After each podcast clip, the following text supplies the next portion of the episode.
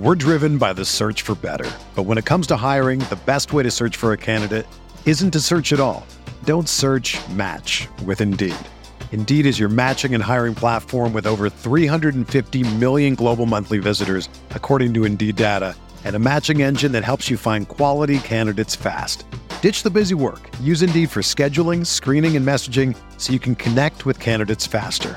Leveraging over 140 million qualifications and preferences every day, Indeed's matching engine is constantly learning from your preferences. So the more you use Indeed, the better it gets.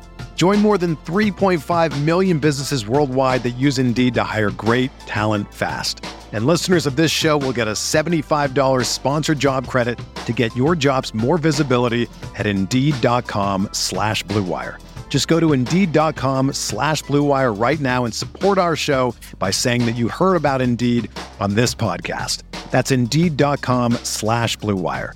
Terms and conditions apply. Need to hire? You need Indeed. Are you playing your best basketball of the season, and how much better can you guys even get? Yeah, I don't want us to, like, get lost in the wrong things. And so, like every game, there's things you do well, things you don't do as well as you would like. Understand that we got to make our corrections, and then we have to get ready for Miami. And that's where, and I think that's what this team has done well all year. They don't look too far ahead. They're not looking back. Okay, why did we either win or lose? Make our corrections, study Miami, get ready for Miami. We know how good they are.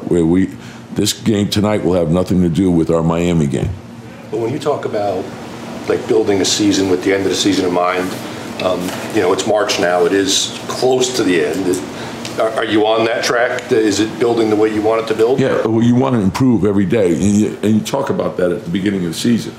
This is why we work the way we do. This is why we study. This is why we study film. This is why we come in, put extra work in. This is why we practice, and then you want to keep improving. There's always things you could do better, and so I still think we have a long way to go. I like where we are in the season in terms of, we know the intensity is getting different now, so we have to respond accordingly, and this should bring the best out in us. Dom Cappuccini with another one. Thank you, John. Dom, you're too generous. 2013 Knicks finished third in offensive efficiency, led by scoring champ Carmelo Anthony. How does this team stack up with the best Knicks offense in recent memory? Wow, what a question. So it's funny you mentioned that. I've got an advanced stats update. The New York Knicks has this season, in the 64 games that they've played, after 64 games, are currently fifth in offensive rating with 116.2 points per 100 possessions. They are up to 13th in defensive rating. Down to 13th, actually, because they gave up 118 points tonight. They're still 7th in net, though, right? 7th in net rating at 3.0. And then let's go back to... They're up to 3? 3.0, officially. Yes. Who's in... There's a gap. 6th. 6 is Milwaukee, who might win 20 in a row if they can beat... Are they at 4. What? They're at 3.9. They beat Orlando 3.9. by 22 tonight. But they've won 16 games in a row. They have They have Philadelphia on Saturday. So they have a couple of days off, and they play, who knows if Embiid plays, but they play the Sixers. Then they have, I believe Brooklyn's on that schedule, but they have 3 games. Yeah, it's Washington, Orlando, Brooklyn. So that winning streak could get to 20. And then they have a West Coast trip with Golden State, Sacramento, Indiana, which that's when we may see the winning streak end. Having said that, the Knicks are right behind Milwaukee in net rating. All right. Between 7th and 6th. I'm going to make a comparison here. The 12-13 offense was better because they shot the ball so well and so frequently in a league that was not yet used to that. I think... They are the, like, you want to talk about, like, links in history, in sporting history. I'm trying to think of, like, I don't know, like a quarterback example, like a decent quarterback that bridged the gap between two like all-time greats for a franchise, and nothing is coming to me. I was going to say Neil O'Donnell bridging Ben Roethlisberger and Terry Bradshaw. It's the best I came up with on the fly. Whatever. But like, so you have the Nash Suns and you have the Curry Warriors. So like the Nash Suns, they started it, and then the Curry Warriors completed it. The Knicks in between, the 2012-2013 Knicks, were a vital link between those two teams, which are credited with revolutionizing the game in different ways. One, because they shot the three so often and very well. And two, because they took a guy who in any other era of basketball would have been a small forward, and they put him at power forward, and it worked pretty well. Yes. So that's why they get more of the credit. What I will say though, and then I want Andrew to chime in here. If this Knicks team isn't doing something offensively that like, who's done it like this, like with what they're doing in the way that they're doing it with the guys that they're doing it with, and like Benji says it best, in terms of Brunson, RJ, Randall, it's the. I'm going to screw it up because I don't go to Starbucks ever. Venti. What's the Venti, small? Venti, grande, tall. Yeah. Tall is the small tall one. That's the smallest one. Okay. Yeah. So yeah. Tall, grande, venti versions of the same exact thing. They all want to do the same thing. Yeah. Which is deceiving in and of itself, because for as much as, yes, those players all do want to go and do the same thing inside the arc, you have Julius Randall in three-point contest, and you have Jalen Brunson becoming all of a sudden like one of the premier pull-up three-point shooters in the league, at least in terms of percentage, even though his volume still isn't quite there. And RJ's good for knocking down a three. So it's like, you know, they're doing things in a very unique way. But that 12-13 team was special. Yes, they were. They were a historic team. They set the record for three-pointers made in a season, and then 2 years later, Steph Curry happened, and that record has since been broken many times because the league is now shooting 43s a game. Having said that, to your point about how this team has really figured something out, XJ likes to talk about how inefficient this offense is, but how effective it is and how they've built. And then Benji will always go over the top with like, yes, it may be inefficient, but it plays to their strengths. They limit turnovers. Like you said it on playback tonight. They limit turnovers. It's offensive rebounding. It's getting to the line. It's by design. It's hitting on all three. Like the design is to make those three things be what they do really great. And they're doing all three of those things really great right now. And I'll add one more advanced stats update. Let's go back to December 4th. So they are third in offense since December 4th, 118.5 points per 100 possessions, only behind Portland and Sacramento at 118.8 and 119. They are eighth in defense at 112.6, and that gives them the number one net rating in the NBA. They passed the Grizzlies since December 4th. Wow. 27 and 14. Since December 4th, since that day we all thought that might be half season, Andrew. I know. Oh, Jesus. That's a 54-win pace. Half fucking season. Holy hell. Do I need to... They're the number one statistical team in the league for half a season. Yeah. Last thing I'll say about the 12-13 team, for as much as we just wax poetic about this team, and they deserve it, as I spoke about earlier, I still think that there are going to be ways to put this version of the Knicks in a tough spot offensively come playoff time. Now, that's true of every team. Like, see rock fight between Milwaukee Bucks and Boston Celtics from last year. Mm-hmm. But the 12-13 team, you to borrow an oft-used phrase, you couldn't stop them. You could only hope to contain them. What eventually happened with that 2013 team is they started missing. Like J.R. Smith legit just turned into a shell of himself after the Jason Kidd couldn't make anything. We were opining for Chris Copeland to come in and save the day in that Indiana series. Tyson Chandler got outplayed by Roy Hibbert. Like there were so many things that suddenly went wrong that were going right. That's why I'm curious to see what happens in a playoff series. And man, I sit here and I was saying this to Benji when you had taken a break during the playback tonight.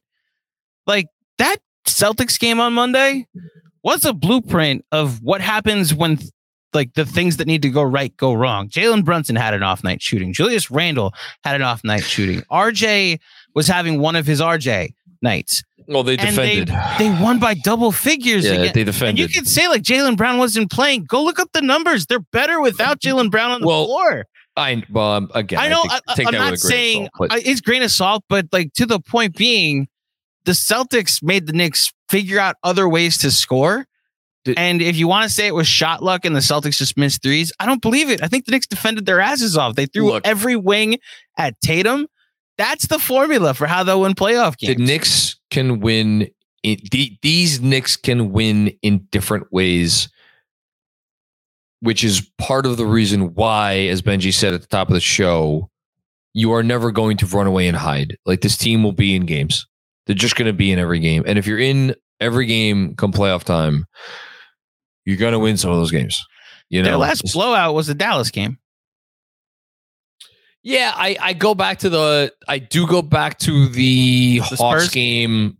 No, not the games after Mitch got hurt. Okay, you're right. But like even the Washington game, they were in the that Washington game was a game with like under 5 minutes to go. The Toronto game was certainly a game late. They were winning in the third quarter of that Hawks game, but then that fourth quarter happened and they weren't. They've absolutely got eviscerated in the fourth quarter of that Hawks game. But that's not a blowout, but it was like just a very poor fourth quarter performance.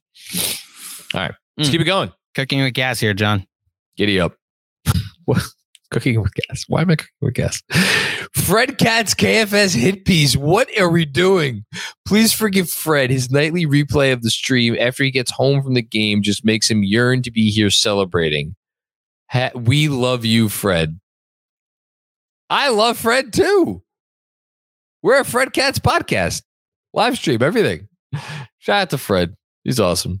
Danny Gardner. What's going on, Danny?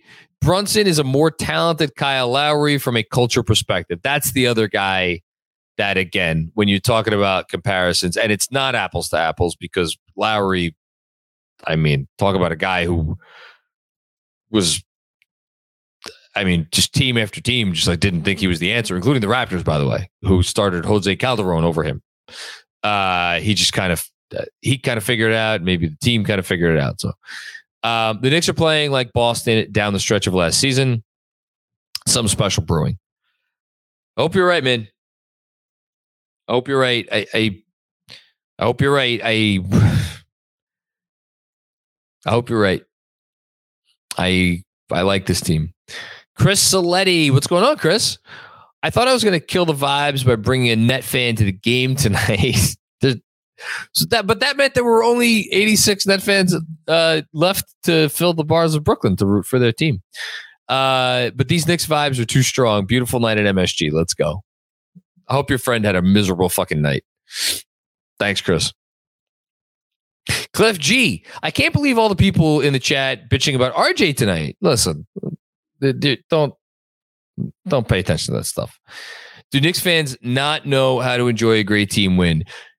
This is a very close cousin to what I said at the top of the show about we don't know how to just be happy and just like revel in prosperity. We have to like always be like a cousin to that is like we're New Yorkers. We're going to be bitching and moaning about something, right? So look, RJ's going to be fine. RJ's going to be fine. Like.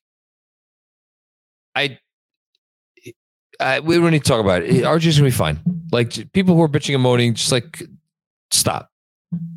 It's a good win. RJ team, bad and good thing. But when RJ struggles, it doesn't have a negative impact on us. Okay. I'll push back on that a little bit. I think that has gotten masked over the last few weeks for two reasons. One, Josh Hart is here. So whereas Tom Thibodeau, for better or worse, and you could argue it's for worse, was like, I'm just going to play RJ Barrett 40 minutes every game because like this is the big wing that I have and I need to play him this many minutes because I need him. And if he performs poorly, well, I guess I'm just going to live with that because I don't feel like I have a better option. Now he has another option. So part of why RJ's negative or stretches can be minimized is because, again, Josh Hart's here now. The other part of it's just the team's been playing outstanding. That said, like, you do still get some of those moments where RJ is going badly and it does feel overwhelming. And against a good team when they need everybody to, like, again, we're already thinking playoffs, right? You know, like those stretches where it's like, man, RJ's killing them right now. They're like, they can't have that. You know, they can't have that, and he needs to be better, and he knows that, and they know that, and he will be. I trust he will be. I trust this player. Dom Cappuccini, we've been waiting and waiting, and finally the Grimes breakout game. Yes. Congrats, kid. Keep it going. I think he finished 6 of 9. I think he might have missed his last 2. I think he was 6 or 7 at one point tonight, if I'm not mistaken. Never been worried about Grimes. Never been worried about him. Guy's good. He's going to get better. Exhibition continues. The city is under old management. Ha ha ha. Man, this is a product of getting older. I just want to focus on us, right? Not trying to rub anything in anybody's faces. Other than Atlanta. Who I will just, my God, have I become a guy who hates that freaking team and everything that has to do with that team. That's all. I love that they lost Quinn Snyder's first game. Makes me so happy.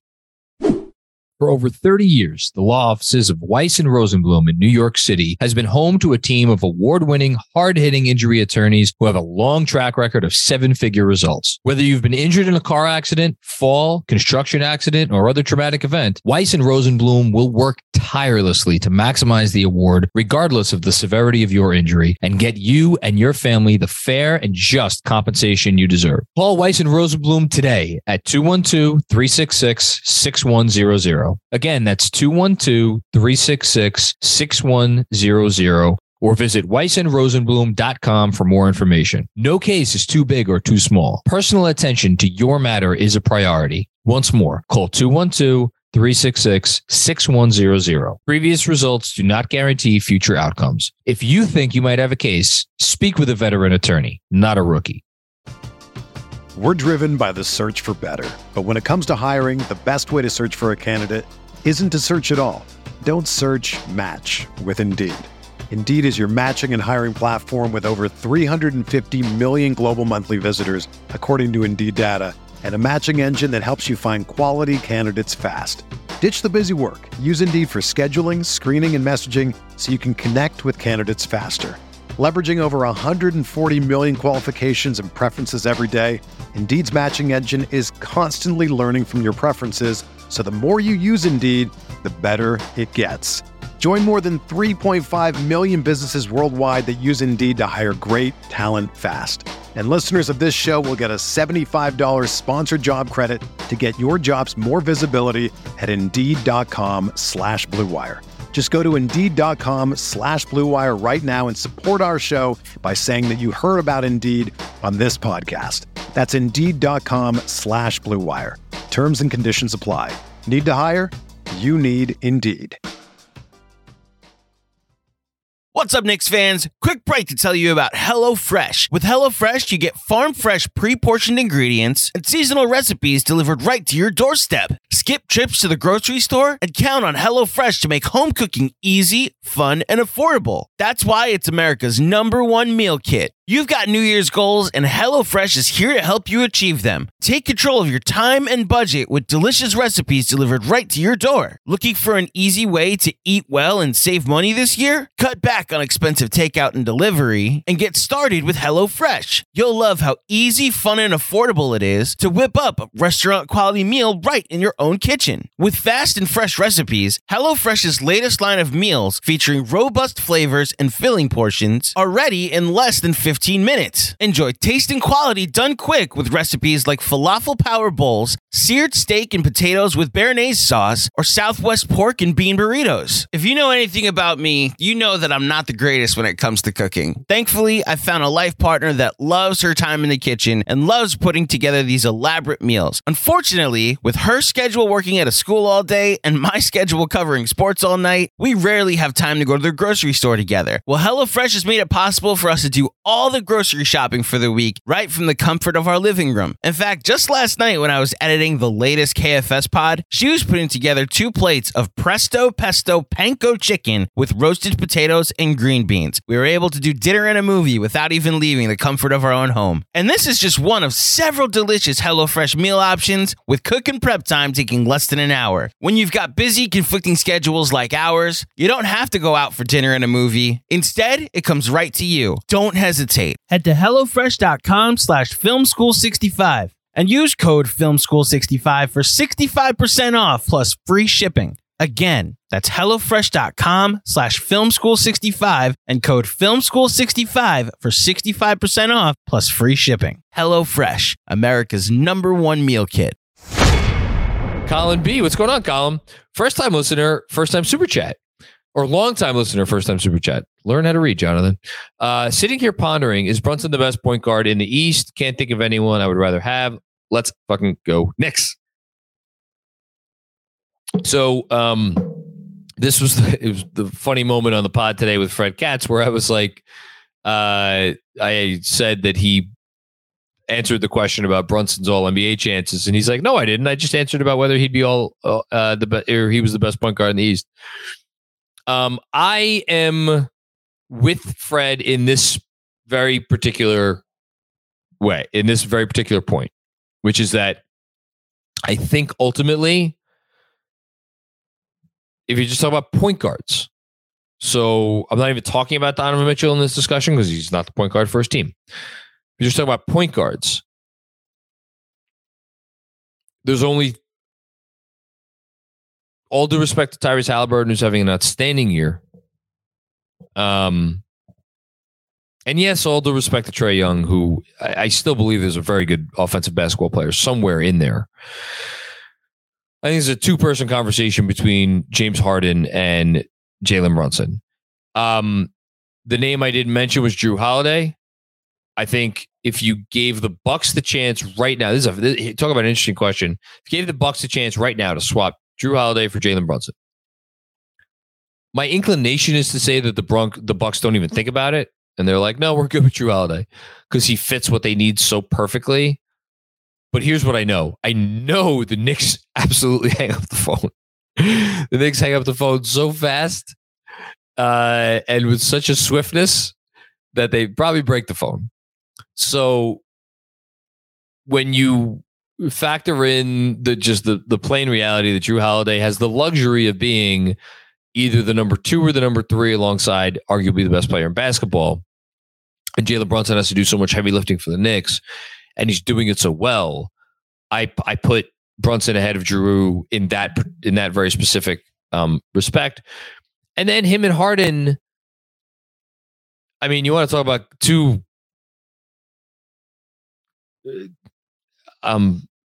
guys who could not be more different in a lot of ways. Let's leave it at that. I'm taking Brunson. That's me. I'm taking Brunson for what he means to my locker room, for what he means to my culture. I mean, for what he means on the court. James Harden's still capable of doing things very few humans are capable of doing, and he, say what you want about him and say everything about it's bad basketball, it's ugly basketball, this and the other thing. The man still draws fouls at an obscene rate, and that That is meaningful. I'm taking Brunson.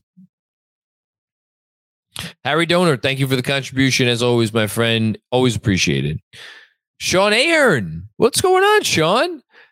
3 straight games with a double-digit lead, never got to single digits. Favorite moment was when iHeart spoke to IQ after the and one. Hart was wise beyond his years. I'm on board. That was a great moment. Benji pointed that out during the playback, right? When Hart was like, you should have turned the other way because you gave the defender a chance to get back on the play. And again, we're talking about Josh Hart like he's a 35-year-old veteran. The dude's 27 years old, right? Is it his birthday coming up? Andrew, help me out here. Looking up Josh Hart's birthday. Hold on. It's like really, it's coming up very fast. It's in March. Josh Hart. Young. And like, he's such a veteran presence and he is beyond his years. And, oh yeah. March 6th. There we go. It's like in a week. Okay, great. Less than a week. Yeah, Monday. So, yeah. He's going to be 28. But like that dude just, he's everything you want on your team. And again, you want to talk about two guys who I never want to see play in another uniform again, Josh Hart and Manuel Quigley. Ever. Right up there with Jalen Brunson. El Coriano 11, 2003-04 Pistons starting lineup compared to the Knicks. I can't do that. Such a totally different eras of basketball. That Pistons team, for the way basketball was played in that era, my Lord, they just, and you know what? They had enough offense to make it work between Billups, Big Shot, Chauncey Billups, Mr. Big Shot, Rip Hamilton, great shooter,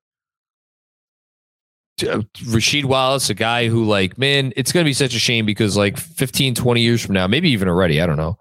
Fans are going to look at Rasheed Wallace and be like, oh yeah, this guy what did he make? Couple all-star teams? And, never made an NBA, all-NBA team. We never got an MVP vote.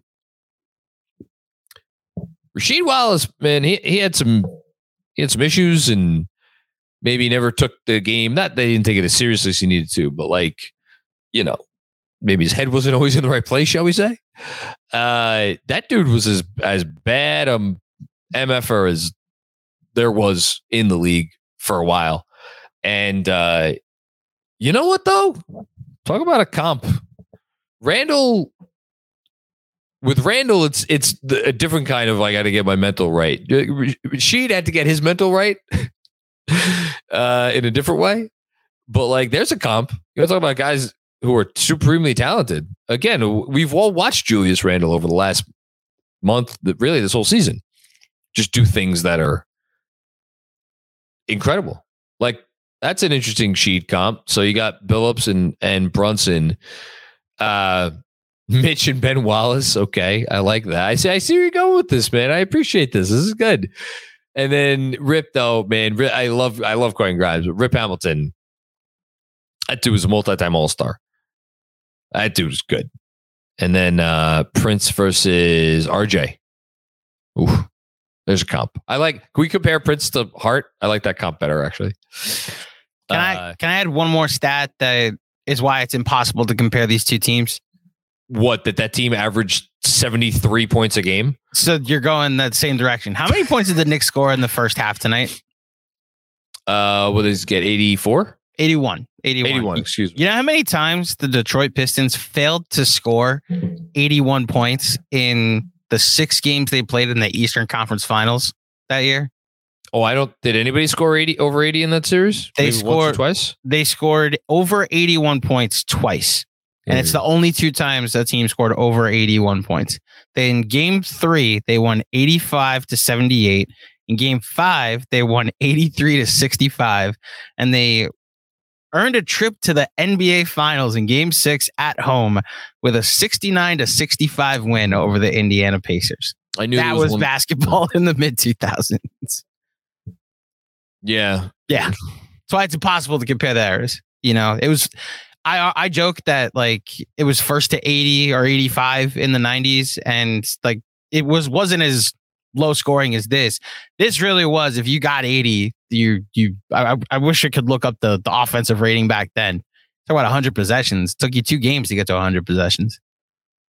The NBA's the NBA stats page will look. It'll let you. It probably will, and I'll look it up. I'm just wondering, like, is there even a point being like points per 100 possessions back then? Because they literally go look up if you have, and you could type it in the chat, and I'll read it.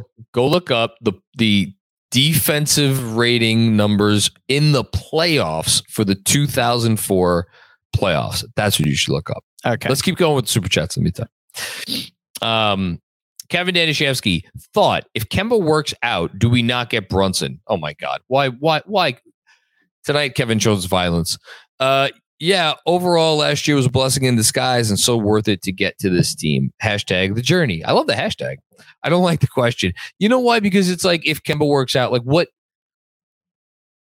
If Kemba's like healthy, like are Kemba's knees, does Kemba have 2 functioning knees? Like, does that does him working out mean like it works out between him and Julius Randall? Because I think the effect that Kemba's arrival had on Randall was like that's such a loaded question. I can't even wrap my mind around that. So I don't know. Just happy Brunson's here. Jesse M, what's going on, Jesse? RJ third wheeling has been sad to watch. I feel bad. I don't know what you mean by it's been sad to watch. Like sad to watch because you love RJ Barrett and you were convinced he was the future of the franchise, and seeing him as the third wheel is depressing because he's been relegated to the third wheel, or it's been sad to watch because he can't quite produce in that role. The latter is what bothers me. The former is something I have not spent 1 second thinking about this year because I just never viewed RJ as that sort of player. Yeah. Anyway, here we go. GMAC. Pistons defensive rating 90.3. Oh my God. Offensive rating 97.7, which would of course be last in the league this year. Sagi, Brunson is the best Nick I've seen since Melo. Well, if you believe he's better than Julius Randle, which is certainly not unreasonable. Yeah. Yeah, he's better than. I mean, KP had we always talk about that 3-week stretch that KP had, right? In the beginning of what was it, the 17-18 season? But yeah, that's not a controversial statement. Joe Vogel, the Brunson breakout year reminds me of when James Harden went from 6-man to superstar after the OKC trade. It's interesting. Hopefully, this works out like that.